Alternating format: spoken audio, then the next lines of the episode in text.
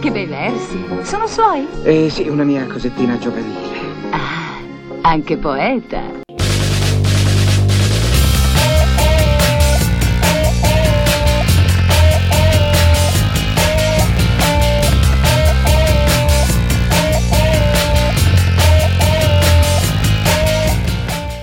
Benvenute e benvenuti alla nuova stagione del pubblico della poesia.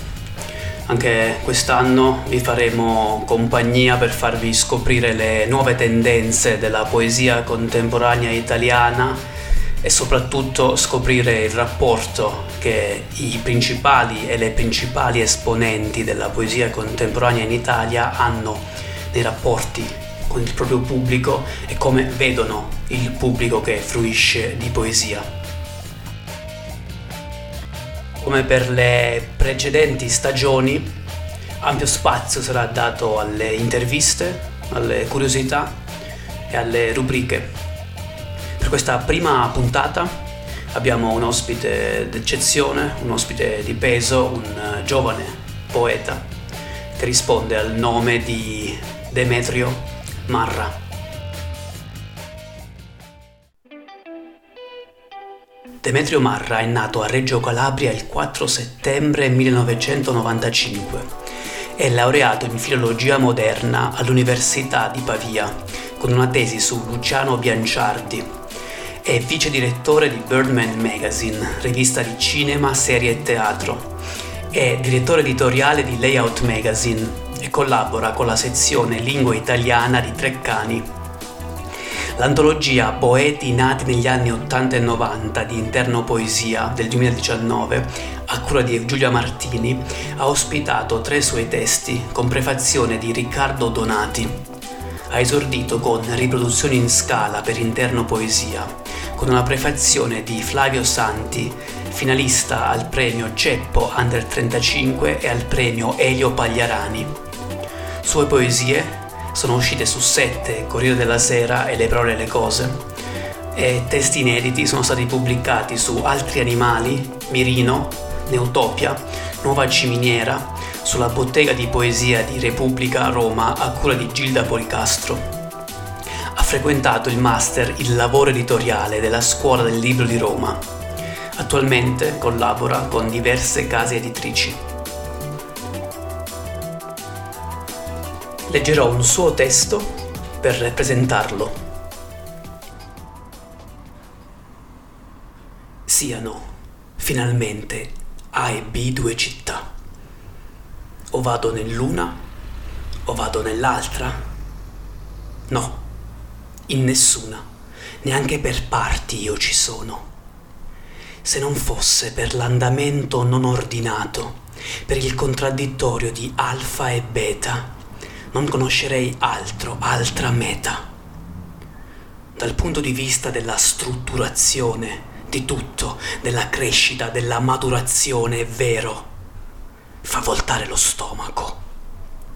Tutto sommato basterebbe una linea orizzontale, un ponte, un tunnel, un anello, una figura non euclidea, neppure tridimensionale, più un collasso tra punti, coincidenza, traiettoria della cancroregina, rotazione, allora, infinita incapacità detta anche di trovare un modo o un piazzale, un parcheggio solo autostrade senza affluenti, poi un ponte crollato, asfalto a codice morse, strada non percorribile.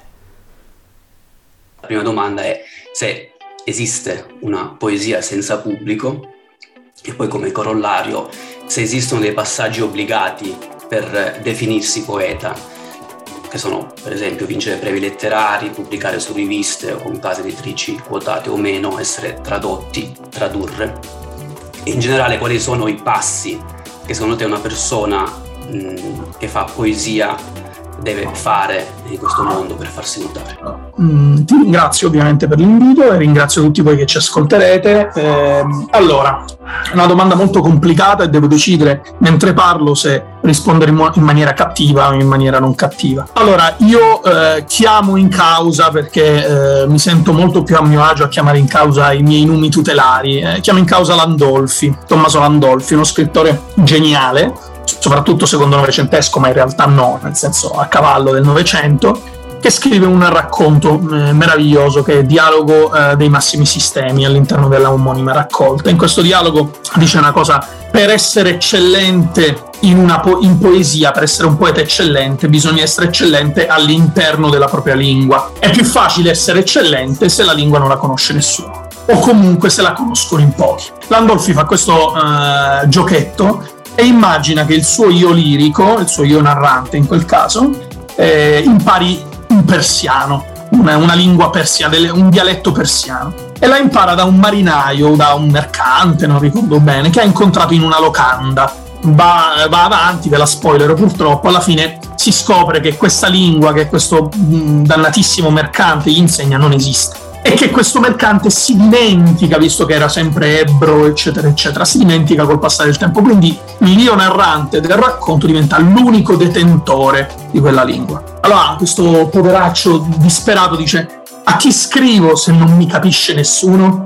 Vada un critico d'arte, un critico... Passa, si passa tutti i critici letterari. A un certo punto uno dice, beh, si capisce dalla musica. Ecco, torniamo un attimo a noi. Cioè, il pubblico della poesia esiste, il problema è che adesso non esiste. Allora, in Italia, ora io ho fatto questo master eh, ti devo dire che in 300 ore formative abbiamo parlato di qualsiasi cosa, non abbiamo mai parlato di poesia. Per un motivo essenziale, la poesia non ha nessun tipo di mercato, eccetto quei 3-4 autori che non fanno poesia, che sono per esempio Fra- Franco Arminio, che non fa poesia ma fa eh, l'equivalente capitalistico trattino folcloristico della poesia, poi abbiamo per esempio Joe Evan che non fa poesia ma fa poesia per acchiappare, e poi ci sono, penso anche Mari, venda molto Michele Mari, che è molto più uno scrittore di prosa che un poeta, però almeno la sua opera poetica, diciamo, a volerla leggere filologicamente ha un senso rispetto a quello che scrive in prosa. Però secondo me non è, non è, di grandissimo valore, in poesia ovviamente, in prosa è un genio. Il punto fondamentale è che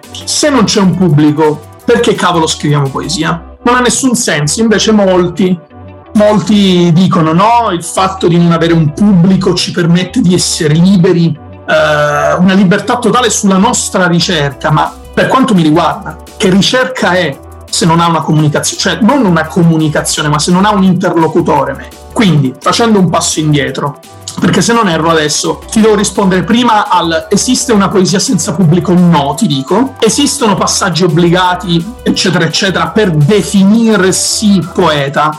Ecco, hai usato benissimo questo riflessivo perché definirsi non ha nessun senso. Perché l'hai usato bene? Perché in realtà c'è questo misunderstanding primo nella poesia contemporanea, cioè che bisogna, in qualche bisogni sia necessario fare una sorta di iter per diventare poeta, ma verosimilmente lo, sarà, lo, lo dirà qualcun altro che tu sei o non sei poeta. O ammettiamo la cosa secondo me più pacifica e più democratica, eh, come spesso sottolinea Gilda Policastro, e dice uno scrittore che scrive un narratore è colui che scrive narrativa, un saggista è colui che scrive, un poeta è colui che scrive poesia.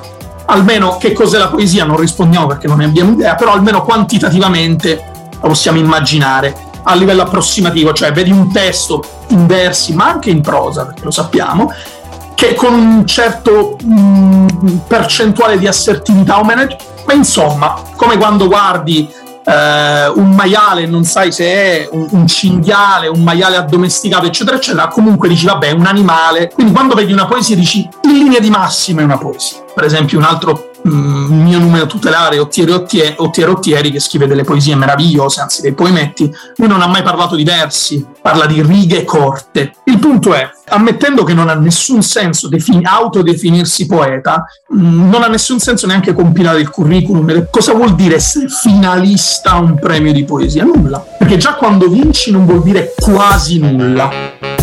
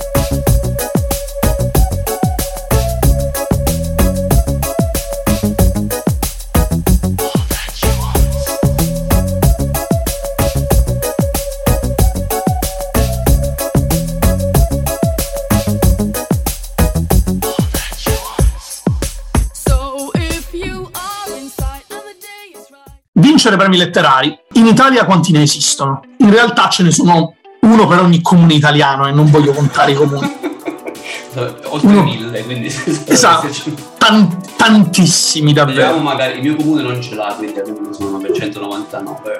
Ma potrebbe averlo, è quello il cioè non c'è nessun comune che non potrebbe avere un premio di poesia. Questo cosa vuol dire? Che eh, il punto fondamentale, come dicevamo, è che se ci sono, facciamo, andiamo a ribasso. Io ti dico almeno 100 premi di poesia. Facciamo che scrittori di poesia solo nella mia bolla, cioè solo quelli che io ho aggiunto su Facebook o Instagram, sono almeno 100. Che vuol dire che sono almeno 10 volte tanto, statisticamente parlando.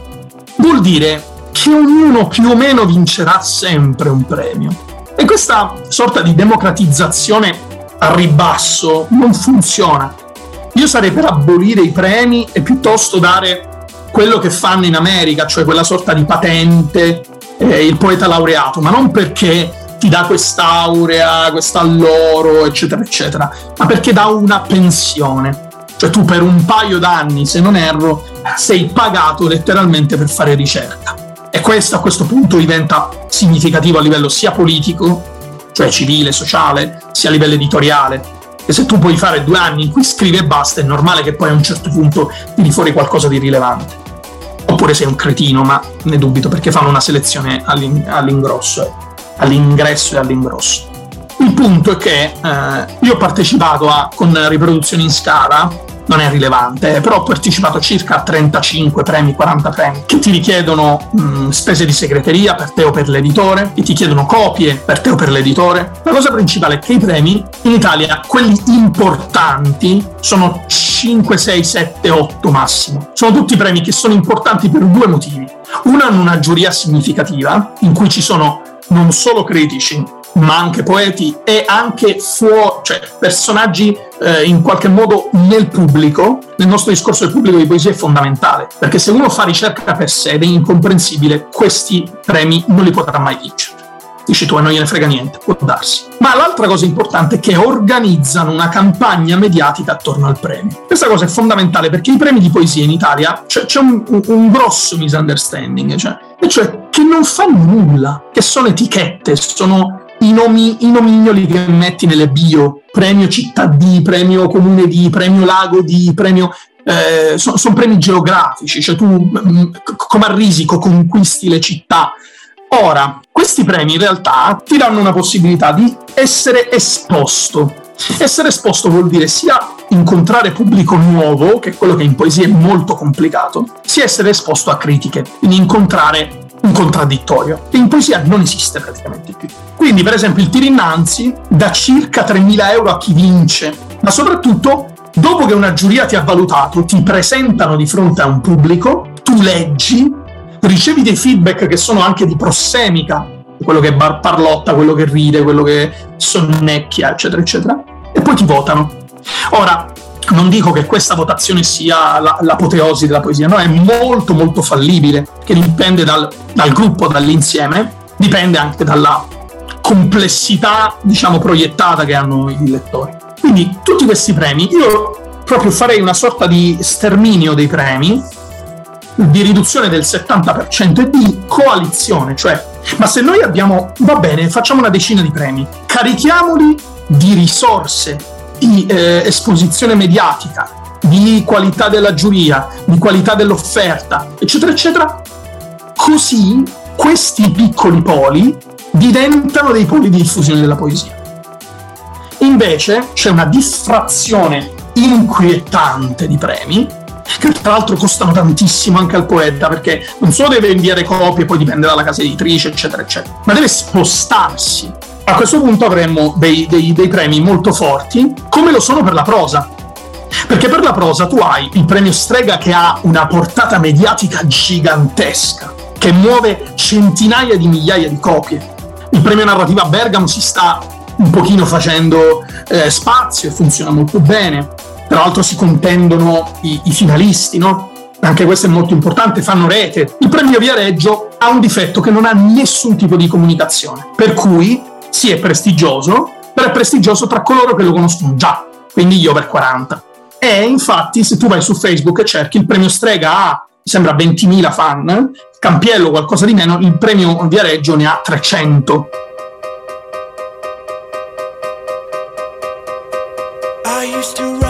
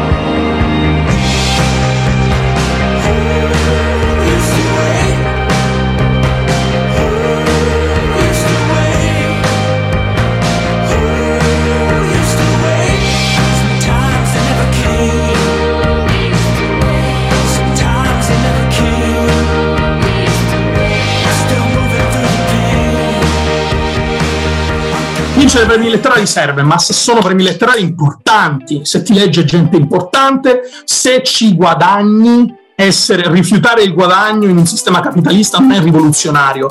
Bombardare eh, la- le banche sarebbe rivoluzionario, però questo lo diceva Bianciardi. Eh, bisognava occupare le banche, non le università, dice in aprire il fuoco. Non è rifiutarli a priori per una sorta di elitarismo della, della cultura che, che mi fa schifo solo a pronunciarlo.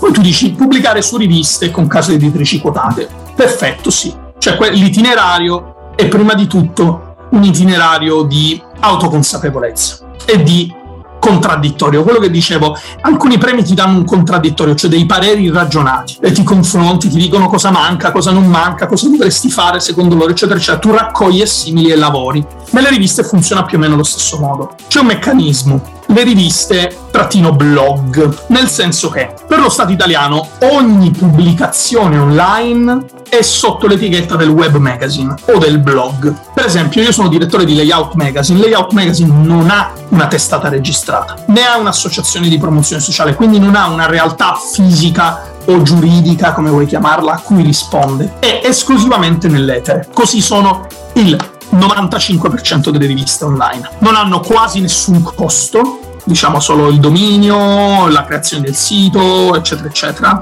Non avendo nessun costo, sono lì a tempo indeterminato. Il meccanismo qual è però? Che essendo potenzialmente una proliferazione infinita di riviste, c'è una proliferazione infinita di poeti ospitati da riviste. Cioè non c'è nessun tipo di selezione. Ma non nessun tipo di selezione che io dico dovremmo avere la patente e cazzate del genere. Il punto è che quando uno scrive, se scrive davvero dal cuore, cioè scrivere fa male, in che senso? Nel senso che la scrittura è o per urgenza, cioè per coincidenza tra il vissuto autobiografico biografico politico, eccetera, eccetera, o per urgenza un dolore, ma solitamente non si scrive sotto il dolore, perché il dolore sovraesposto ci illude che a tutti interessi quella iper-egotizzazione del dolore che in realtà non interessa a nessuno. Interessa invece l'elaborazione del dolore, l'elaborazione anche formale, cioè scrivere vuol dire mettersi piegato in questo momento sul computer, nessuno scrive a penna, la chi è che scrive a penna?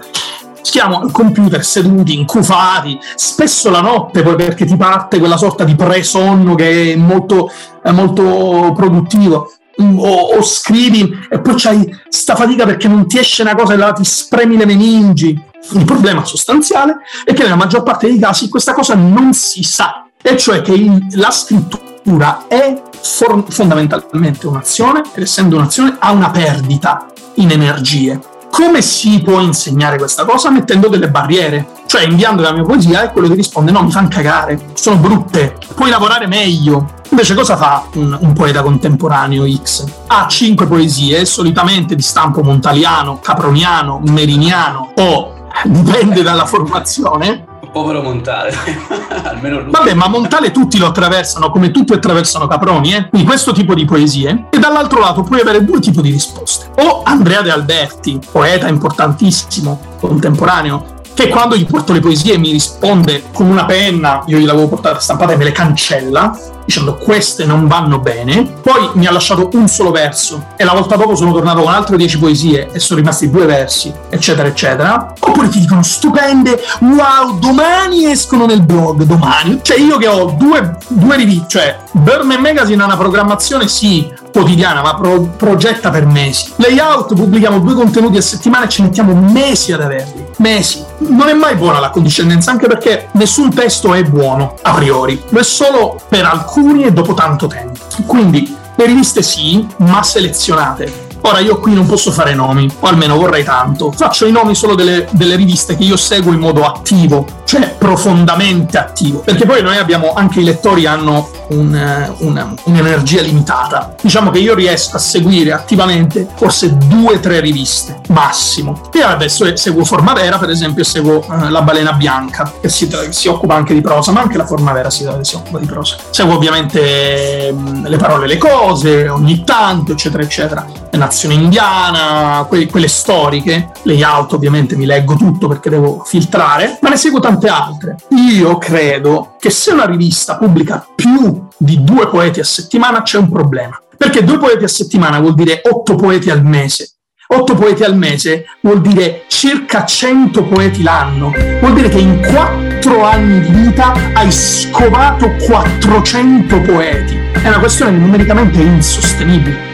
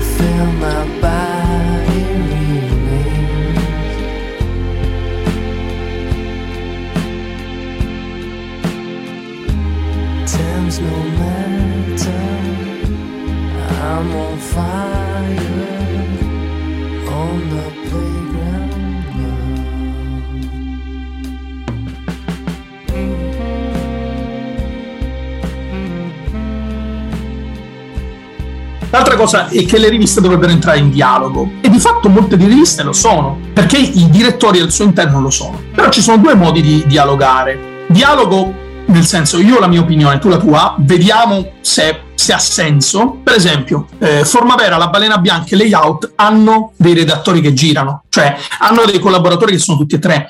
Ogni collaboratore sa che su Formavera si può pubblicare una cosa, sulla Balena Bianca un'altra, su Layout un'altra. Magari su Layout hai il taglio un po' sbarazzino perché facciamo i fighi, ci mettiamo le faccine. Su Formavera hai un taglio un po' più accademico o comunque più che accademico di ricerca eh, rigorosa. Sulla balena bianca hai, hai, quel sapore della divulgazione che dà la prosa. Non è che uno eh, si massacra dicendo no, quello è il mio redattore, eccetera, eccetera. Non si dialoga. E anzi, il fatto che una rivista possa non ospitare un, una, un, una, cosa la possa ospitare un'altra vuol dire che, soprattutto se si parlano, che c'è un dialogo. L'altro è il dialogo, vuol dire anche, boh, a me arrivano delle poesie, fai a me X arrivano le poesie di Demetrio Marra, non mi piacciono. Io dico, guarda, io non le pubblicherei, però mandale a quelli, magari a loro piace. Coerente, cioè, coscienti del fatto che ogni rivista ha una linea editoriale, quindi dei gusti, dei filtri che emergono dai testi, che emergono dalle pubblicazioni. L'altro tipo di dialogo è, ok, tu mi pubblichi, io ti pubblico. Magari non è così esplicito, però è di fatto così. Tant'è che spesso si procede per specchiamento, a distanza di settimane, e sono sempre inediti scevri, cioè sciolti, senza nota, senza nulla, con la biografia che si piazza da tutte le parti uguale, e talvolta questi inediti circolano tutti uguali. Quindi il problema fondamentale è che questo meccanismo è lo stesso identico meccanismo di un 70% dei concorsi. Cioè il 70% delle riviste il 70% dei concorsi funziona in questo modo. Io ti premio, tu mi premi, ma anche in futuro, anche tra dieci anni, però ti ricordi di me, io ti premio, tu mi premi, io ti pubblico, tu mi pubblichi. E questo è molto molto molto pericoloso, perché taglia completamente il gusto il piacere del testo, direbbe Bart, taglia completamente anche l'idea del libro come merce. Perché questo lavoro di contattare le riviste non deve farlo l'autore, deve farlo l'ufficio stampa. E andiamo all'altro punto. Perché si sta impestando il discorso poetico? Perché non c'è professionalità, cioè non c'è professionalizzazione negli editori, o almeno ce n'è poca, o almeno non ci sono le risorse economiche per avere una professionalizzazione. Ma durante i social, cioè durante questo periodo dei social, professionalizzarsi è diventato leggermente più semplice. Avere una comunicazione chiara, limpida, eh, avere una comunicazione rigorosa, senza sberleffi qua, sberleffi là, foto fatte bene, eh, indicazioni giuste, l'editore va tranquillo. Andrea Cati, con Interno Poesia, ha un blog che ha visite quotidiane altissime e pubblica i suoi libri con scritto poesia, eh, riproduzione in scala di Demetro Marra, euro, X, Y, se la gente vuole cliccare e comprarselo può farlo. Però se io vado nel tuo sito e c'è scritto per acquistare, compra- scrivere alla mail, minchia, quanti passaggi. Questo lo so che io sono ingeneroso, cioè io sono molto ingeneroso in questo momento. Perché in realtà voglio bene a tutti, non mi arrabbio mai con, cioè, non, non porto rancore e voglio che davvero tutti coloro che sono in questo momento nell'ambiente della poesia sia dal punto di vista editoriale sia dal punto di vista della scrittura si professionalizzano per, si professionalizzino per se stessi. Perché così secondo me non si può andare avanti. Non lo so mi sembra un, un hai, hai, presente Love Death and Robots quell'episodio dove c'è il gigante steso eh, sulla spiaggia e la gente che lo punzecchia quello è la poesia. Cioè un gigante morto deceduto un cadavere in putrescenza che, che però vive perché in realtà alla gente non importa se è un cadavere o meno, è figo, è gigante, è... puzza, vabbè, ma la puzza è una cosa comunque che ti colpisce immediatamente. Quindi tutto questo io proporrei semplicemente una professionalizzazione delle, dell'editoria con il ruolo di ufficio stampa di social media centrali. L'ufficio stampa può fare anche i social media, perché i rapporti devono essere estrapolati dall'individuo, perché sennò l'individuo agisce, cioè aziona dei meccanismi di doubt des che non fanno bene, anche perché bypassano completamente il giudizio, che è importante, esercitare il giudizio è importante, si, è, si allena anche. Ultima cosa, tradurre e essere tradotto. Tradurre lo consiglio a tutti, nel senso tradurre non per acquisire una priorità all'estero, perché molti lo percepiscono così, cioè io traduco per farmi tradurre, ma tradurre come operazione di scrittura, tradurre e ritradurre già, tradurre per esercitarsi sia alla lingua dell'altro, sia alla traduzione che è un esercizio quasi matematico, cioè antimatematico, l'anticristo della matematica, per l'approssimazione, eccetera, eccetera. Però ti di fatto ti allena la scrittura simili, spinge al massimo la tua lingua, spinge al massimo le tue capacità eh, potenziali della lingua, spinge al massimo la tua conoscenza delle lingue estere, della cultura estera, quindi studi. Essere tradotti di, di- di fatto è una cosa che mi ha sempre colpito, nel senso che il 98% delle pubblicazioni stanno sotto le 100 copie. Se un libro di poesia nel 98% dei casi vende 100 copie in Italia, un poeta di 100 copie in Italia, quanto vende all'estero? C'è una, cioè, se secondo me la poesia italiana, avendo sempre avuto, tu scrivi autofaga, essendo, essendo sempre stata autoreferenziale, ha difficoltà a parlare di altro da sé. Quindi ha, ha difficoltà proprio a essere letta dal- dall'esterno, perché noi parliamo solo di noi stessi.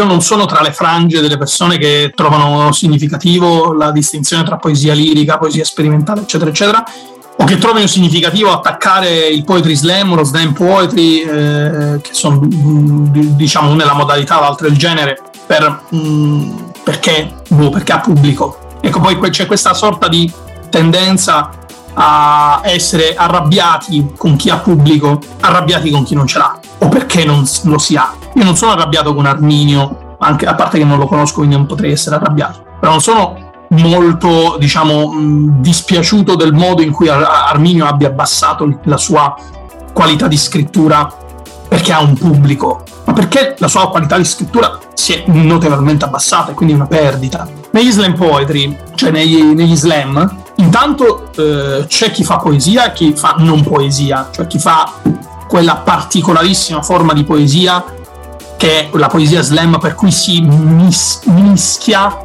alla stand-up comedy, alla recitazione, al teatro. È un- è un- non è che è un genere, però sai, ha delle istanze differenti, cioè ha dei condizionamenti a priori. I condizionamenti a priori sono il fatto che tu hai una faccia, hai una voce, hai dei gesti possibili, hai possibilità di fare mixed art, quindi di mettere una base musicale, eccetera, eccetera. Quindi hai dei condizionamenti a priori, hai dei- dei- de- una griglia diversa. Però mh, non vedo perché lo slam non possa essere un tipo di poesia, come lo sia. Ecco, le categorie sono importanti per orientarsi. La lirica è storicamente quella tradizione petrarchesca o pseudo-petrarchesca, per cui c'è un io forte che parla un tuo, che parla con se stesso, che può essere lirica amorosa, ma può essere anche ben altro.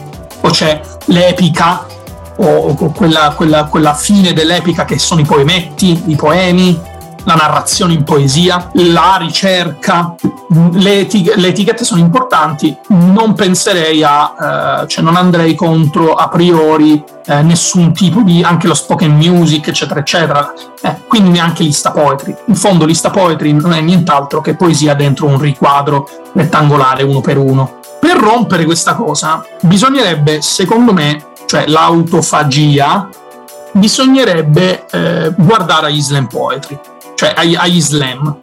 Perché gli slam fanno una cosa che i poeti hanno sempre avuto paura di fare. Uno, professionalizzano la lettura, grazie al cielo. Tu sai bene, ci sono autori che sono eccellenti, magari si presentano alla presentazione e fanno cosa scusa gli slam invece professionalizzano la tenuta sul palco che poi la tua poesia possa essere solo una poesia scritta quindi non abbia nessun, nessuna possibilità di essere pronunciata ad alta voce ok ragioni su altro cioè leggi normalmente di fronte a un pubblico e cerchi di intrattenerlo e di fatto è quello però lo slam ci ha fatto vedere che il pubblico esiste, solo che si annoia mortalmente. Gli slam ci hanno dato questo. Hanno un pubblico e questa è una cosa positiva perché è comunque testo scritto, recitato.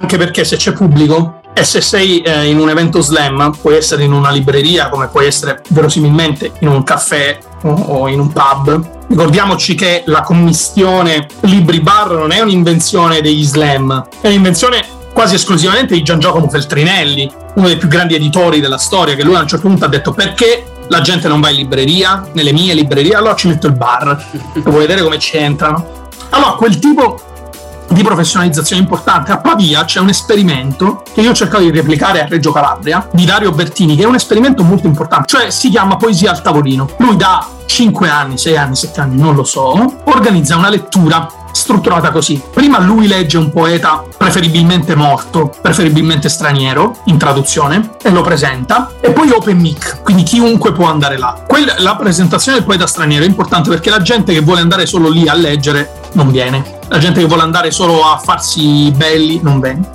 Però lui conosce ogni singola persona, chiede a ogni singola persona la biografia, la impara, la recita, eccetera, eccetera. Quindi diventa davvero un ambiente proficuo. Queste cose sono importanti. Esiste un pubblico non autofago, semplicemente eh, lo annoiamo profondamente.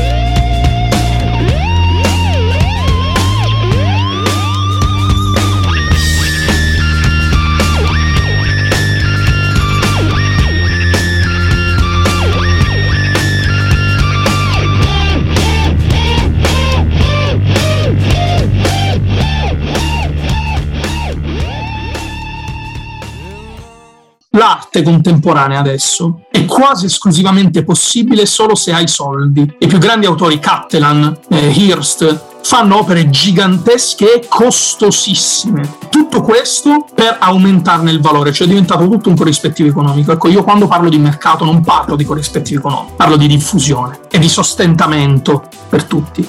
No, l'arte contemporanea purtroppo una buona parte, non quella, quella non performativa, eccetera, eccetera. Una parte è diventata quasi esclusivamente valore economico. In realtà l'arte è pericolosa. È pericolosa perché fa male, perché è inutile. E vedere che si può vivere una vita con cose inutili è pericoloso. Perché eh, oggettivamente, Adriano, se te potessimo avere eh, i nostri 600-700 euro al mese con cui pagare l'affitto, mangiare e leggerci qualche libro, solo che ci abbiamo inculcato nel cervello che dobbiamo volere altro. Ora, tutti i desideri sono legittimi. Il punto è che in qualche modo lo status quo cerca di assimilare le arti controtendenti in qualche modo. Per l'arte in senso stretto l'hanno assimilata attraverso questa sorta di iper pubblicizzazione, per cui adesso sei un artista solo se prendi uno squalo, lo metti in gelatina, eh, lo metti in una vasca, costa milioni di euro. Per la poesia è, l'esatto contrario. Il poeta è quel um, ragazzino un po' strambo, ragazzino, anzi come direbbe Veragheno, giustamente ragazzin, con la schwa finale che si dovrebbe pronunciare alla napoletana, un po' strambo che sta sulle sue, che scrive ha queste ispirazioni. Ma tu sai bene che non esiste l'ispirazione.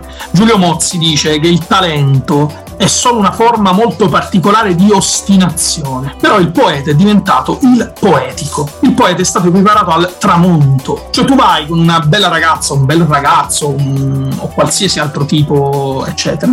Vai, gli metti il braccio attorno e dici guarda quanto è bello. La poesia serve a questo, è una sorta di patente visiva ah sei un poeta bello, dovresti scrivere di questo in poesia, ma non funziona, perché è stato assimilato, cioè il poeta è stato assimilato nel sistema, ecco il sistema, cioè il sistema di significati, io parlo non politico, il sistema di significati, cioè la poesia è diventata quel pensiero alternativo che ha lo stesso lavoro di Bingham, quello là che, che in Black Mirror faceva finta di tagliarsi la gola ogni puntata del, del talk show, non so se l'hai visto. Cioè c'è una puntata dove c'è questo qui che prima per rompere la distopia eh, performativa in cui era, cioè lui doveva fare degli spettacoli e se vinceva usciva da questo carcere più o meno. Poi a un certo punto rompe uno specchio e finge di tagliarsi la gola davanti al pubblico. Allora cosa fanno i, i tizi del talk show? Gli dicono, ma fai così, fai l'arrabbiato ogni giorno, sei fortissimo, vai alla grande. E poi ti fanno questo. Ma come in realtà anche i cineasti, gli scrittori in senso lato spesso fanno questo, cioè fanno gli arrabbiati, cioè fanno l'equivalente degli arrabbiati. Noi siamo i peggiori perché nessuno ci vuole leggere, nessuno, perché siamo noiosi, però siamo, sai, l'animaletto, cavolo, il gatto che si, appo- si mette sopra il letto e dice guarda che carino. Il poeta è quello, cioè quello che dice cose strane, che non lo capisci, tipo i bambini che gli fai e ga ga ga. Mi fa così, il poeta è lo stesso, non lo capisci, però è simpatico. Però ci vuole come presenza scenica, come nello sfondo. Se il poeta fosse davvero importante, lo coinvolgerebbero, gli darebbero parola, lo inviterebbero ai talk show, eccetera, eccetera, lo inviterebbero in tv. Però non è importante perché, uno, le sue idee non si diffondono, perché hanno, ha poco pubblico. Due, è di solito difficile o noioso. Quando in realtà io voglio una poesia complessa, non difficile, una poesia profonda, che ha più strati. E poi, terza cosa, c'è un misunderstanding gigantesco che è quello che ti ci inculcano a scuola. Eh, uno è il, il mito dell'ispirazione, che è una sorta di mito religioso, per cui nessuno ammetterebbe che le prime poesie di Montale fanno cacare alla minchia, detto in modo fluido, cioè sono terrificanti quelli del lobo e mamma mia che brutte, terrificanti. Montale ha lavorato, non è ha lavorato tanto per arrivare a quel coso. Leopardi stesso ce li abbiamo i suoi manoscritti, la varia Lezio, i marginalia, ha lavorato tantissimo. Ecco, a scuola ti inculcano questa sorta di ispirazione, scrivi quello che provi, ma non è uno cioè non è quello che è, è come, cioè il processo. Io c'è un misunderstanding per cui questo passa per l'assimilazione del diverso, che è il, il grande problema della contemporaneità, e diventa il poetico. Quanto è poetico oggi che mi hai portato al cinema e mi ha offerto un drink? Sì, è poetico. Poetico anche Montale che ti dice, forse un mattino andando in un'area di vetro, arida, rivolgendomi, vedrò compiersi il miracolo. il nulla alle mie spalle, il vuoto dietro di me con un terrore di ubriaco. Poi s'accamperanno di gitto, alberi, case e colli per l'inganno consueto, e io me ne andrò zitto gli uomini che non si voltano col mio segreto. La prima poesia da videogioco, c'è un buffering, sta dicendo di un buffering Montale, sta facendo vedere agli altri che la realtà potrebbe essere quella della finzione gaming quasi. Lui non aveva mai giocato un videogioco, però si immagina proprio il Matrix. Minchia, potentissimo. Non ce la insegnano questa, ci dicono i crocci di bottiglia che poi nessuno capisce un cazzo, perché è bella anche quella, sono belle anche altre, tutto bello montale. Problema che ce lo insegnano come se fosse un matto, un po' gobbo, poi sono tutti gobbi poi, hanno sempre problemi psichiatrici, sono sempre tristi, sofferenti. Ma non è vero. Ecco, l'ultima cosa che ti dico, i poeti sono come San Francesco. Chiara Frugoni, una, una teorica bravissima eh, di storia dell'arte, ha scritto un libro sull'affresco di Giotto di San Francesco ad Assisi e confuta la storia tradizionale proprio sulla base dell'affresco, perché l'affresco è quello che la Chiesa racconta di San Francesco. Ma San Francesco non parlava al lupo, il lupo era il, il signore locale, non parla con gli uccellini, gli uccellini sono i mercanti, le tipologie diverse di mercanti, non era una asceta, era semplicemente una persona che lottava, un ginostrada della contemporaneità diverso. no? Qual è il problema? È che la Chiesa si è posto un, un fatto, dice o è contro di noi è con noi, facciamolo parlare con gli uccelli, che è meglio. Perché? Perché se è schizofrenico nessuno vuole essere come lui. Se eh, mh, deve spogliarsi di tutto ciò che ha per incidere nel mondo, nessuno lo vorrà fare. Questo è il processo di santificazione. Allontanare le figure importanti per renderle incopiabili.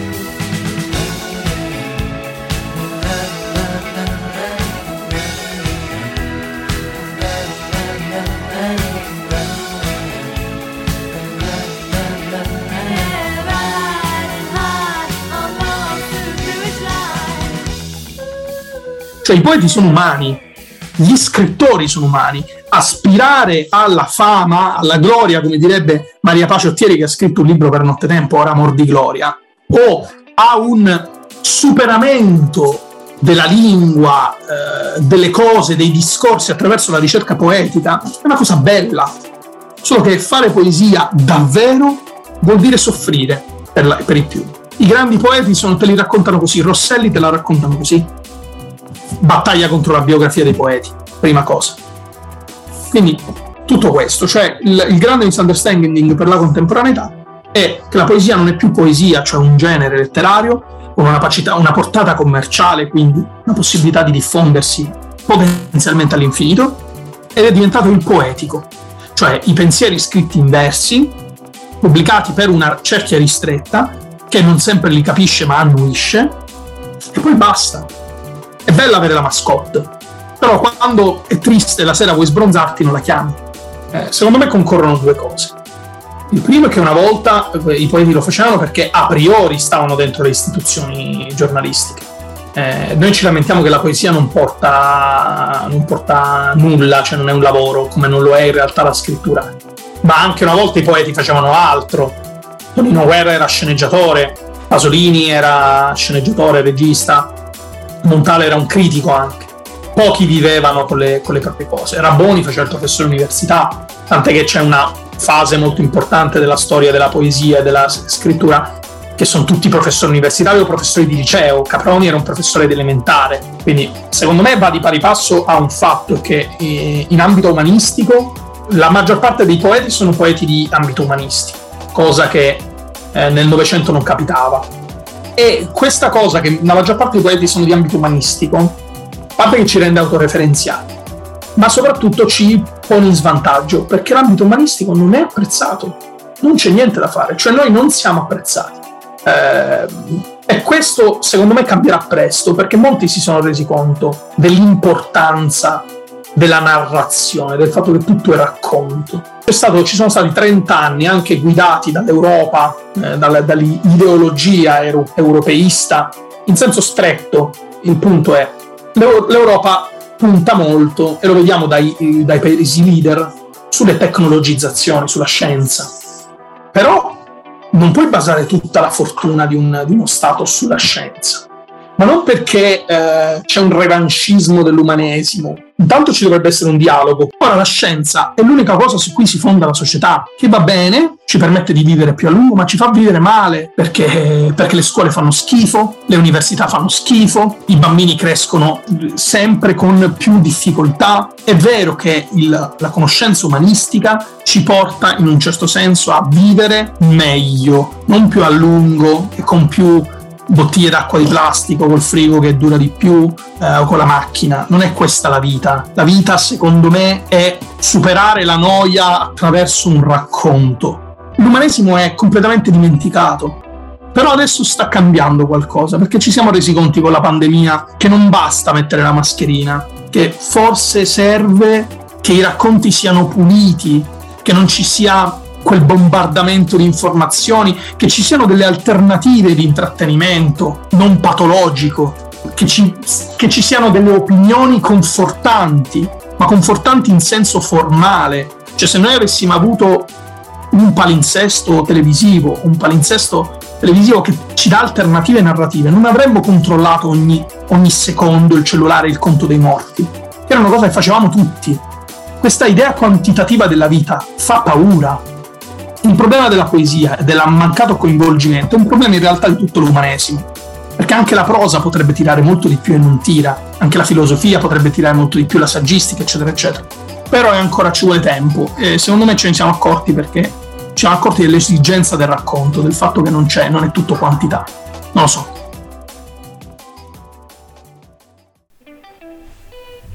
Quello che stupisce in questa intervista è sicuramente l'impianto coerente e la capacità di Demetrio Marra di mettere assieme tutti gli elementi che compongono il variegato mondo della poesia in termini soprattutto della diffusione, quella fondata anche criticamente come appunto i premi letterari, le, le riviste, le case editrici, partendo da un assunto fondamentale che accomuna tutti, cioè manca fondamentalmente un livello di professionalizzazione e manca anche la capacità da parte dei vari corpi che agitano questo universo poetico di coordinarsi, di far sì che ci sia, partendo dal proprio interno, una ricerca, una selezione di quelli che possono essere eh, di quelle che possono essere le esperienze più importanti, più rappresentative. Da questo quindi la necessità, secondo Demetrio, di coordinarsi a livello di premi, di ridurre l'offerta dei premi eh, nazionali, facendo sì che ci sia una scelta maggiore delle giurie e allo stesso tempo far sì che anche le riviste possano coordinarsi. Un principio che probabilmente non tutti possono apprezzare in questo, in questo mondo perché ognuno, non solo i, quelli che sono considerabili gli scrittori e le scrittrici della domenica, ma anche a livello più alto, ognuno vuole il suo spazio, ognuno vuole far sì che la propria voce venga ascoltata, quindi in un mondo in cui si tende a essere molto autoreferenziali e la, po- la poesia certo non fa a meno di questo, è difficile partire e trovare questo punto di incontro, soprattutto perché stiamo parlando di un settore dove nonostante il volume di affari sia molto ridotto, c'è comunque una quota di potere anche solo simbolico che pochissimi vogliono cedere. È interessante quindi accogliere questa proposta di Demetrio, sperando che in futuro si possa anche ottenere una ricerca maggiore, partendo proprio al proprio interno dal punto di vista del mondo della poesia, anche per poi offrire all'esterno un prodotto culturale fruibile non solo al proprio interno ma anche all'esterno. Per questo motivo io ringrazio chi ci ha ascoltati questa sera o questo pomeriggio in base a quando ascolterete questa puntata e vi saluto e ci sentiamo alla prossima puntata del pubblico della poesia.